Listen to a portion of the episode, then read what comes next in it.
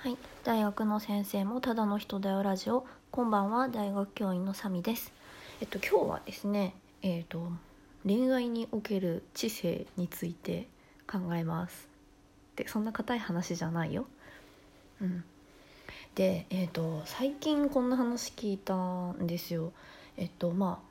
付き合っていない男女、まあ付き合うかもしれない男女がデートに行きますと。で、えーこここのカフェに行きましょうって言ってメニューを見てその時に男性側が「ウインナーコーヒーって美味しいんですかね?」って言ったんですって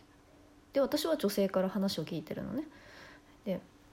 女性の方がなんかそんな甘党じゃなかったらしくて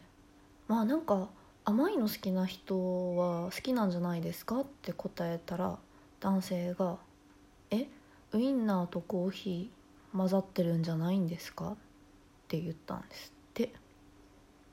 あの加工肉の方のウインナーね。それで女性の方が「私はこの人と知識的レベルが合わない」って言って割と絶望したっていう話を聞いたんですよ。なんかその他にもまあ普通に読めるだろう生活してて目に入るだろう漢字が読めないってことが複数回続いてちょっと合わないなっていう方になってしまったらしい。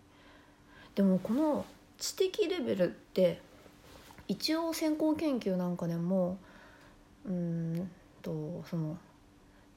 似たような偏差値の大学同士まあ、大学を卒業したカップルは結構うまくいっている率が高くて例えば大卒と高卒みたいな分かりやすい学歴差があるカップルは分かりやすいっていうのは多分日本の研究ではないけど海外の研究で、まあ、証明されているみたいですね。あちなみに今日話してる内容は私全然専門じゃないので素人が持論を展開するだけです。はい、まあなんかちょっと証拠はあるみたいなんだけどどう思いますか？この知的レベルに差があるっていう話って、まあ、私が女だからか知らないけど女性からしか聞かない気がするんですよ。うんで男性は、まあ、私の印象だけどどっちかというとそのなんて言うんだろう自分の知らないことを知っている人にまあひ知っている人？自分の知らないジャンルに詳しい人とかに、えーまあ、すす好意を持ったりする人か知らないことがいっぱいある、まあ、女女性とか異性とか、まあ、異性じゃなくてもいいんだけど人に自分が知っていることを教えたがる人のなんか二極化するような気がするんですよね。でそういうのと比べると相対的に女性は、えー、と自分と同じレベルで話せる人っていうのを求めてるような気がする。もうこれ別にあれだよ。女性にだ私が今言った男性的な特徴がないわけじゃないです。全然ね。私がそんな気がするだけ。でその知的レベルって言った、ま、いわゆる知性なんですよね。で知性ってどういうことかってちょっと考えてみると、まあ、私自分の経験で申し訳ないんですけど、まあ、私は大学の先生になってるくらいだから大学院卒です。でも今までお付き合いしてきた人はほとんど高卒です。それでその知的レベルが合わないって感じたことはなかったです。まあ、お付き合いまでいかなくてあ違うなってずれてるなって思う人はいました、まあ、それなんでかっていうと単純な学歴って努力したかどうかだと思うんですよ。勉強はもちろんできるに越したことないし天才型の人だっている。けど大多数の人は勉強を、まあ、たまにはサボったりしてコツコツ続けてきたかどうか。で大学に入れる入れないがある。もうもちろんね入れるあの何学力持ってるのに入らなかった人がいるのも含めてね、うん、なので、うん、いう、うん、なんだろう抽象的になっちゃうけど地頭がある人って別に高卒でもいるんですよ。何の中卒でもいるんですよ。うん、でだ。なんでその男性はウインナーコーヒーを知らないんだろう。漢字が読めないんだろ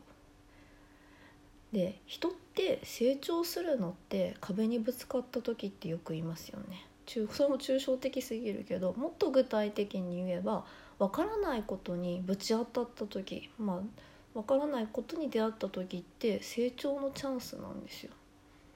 言った漢字が分かりやすいかな。分からない読めない漢字を見た時にあこの漢字はどうやって読むんだろうってググるとか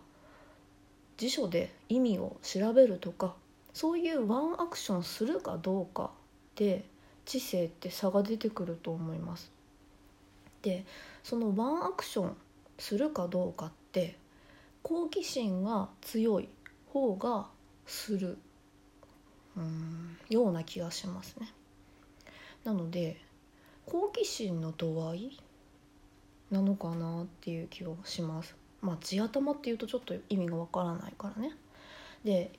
普段からいろんなことに興味を持ってて、まあ、一個に秀でてるというか一つの興味があってそれがもう突き抜けてる人っていうのもいいんだけど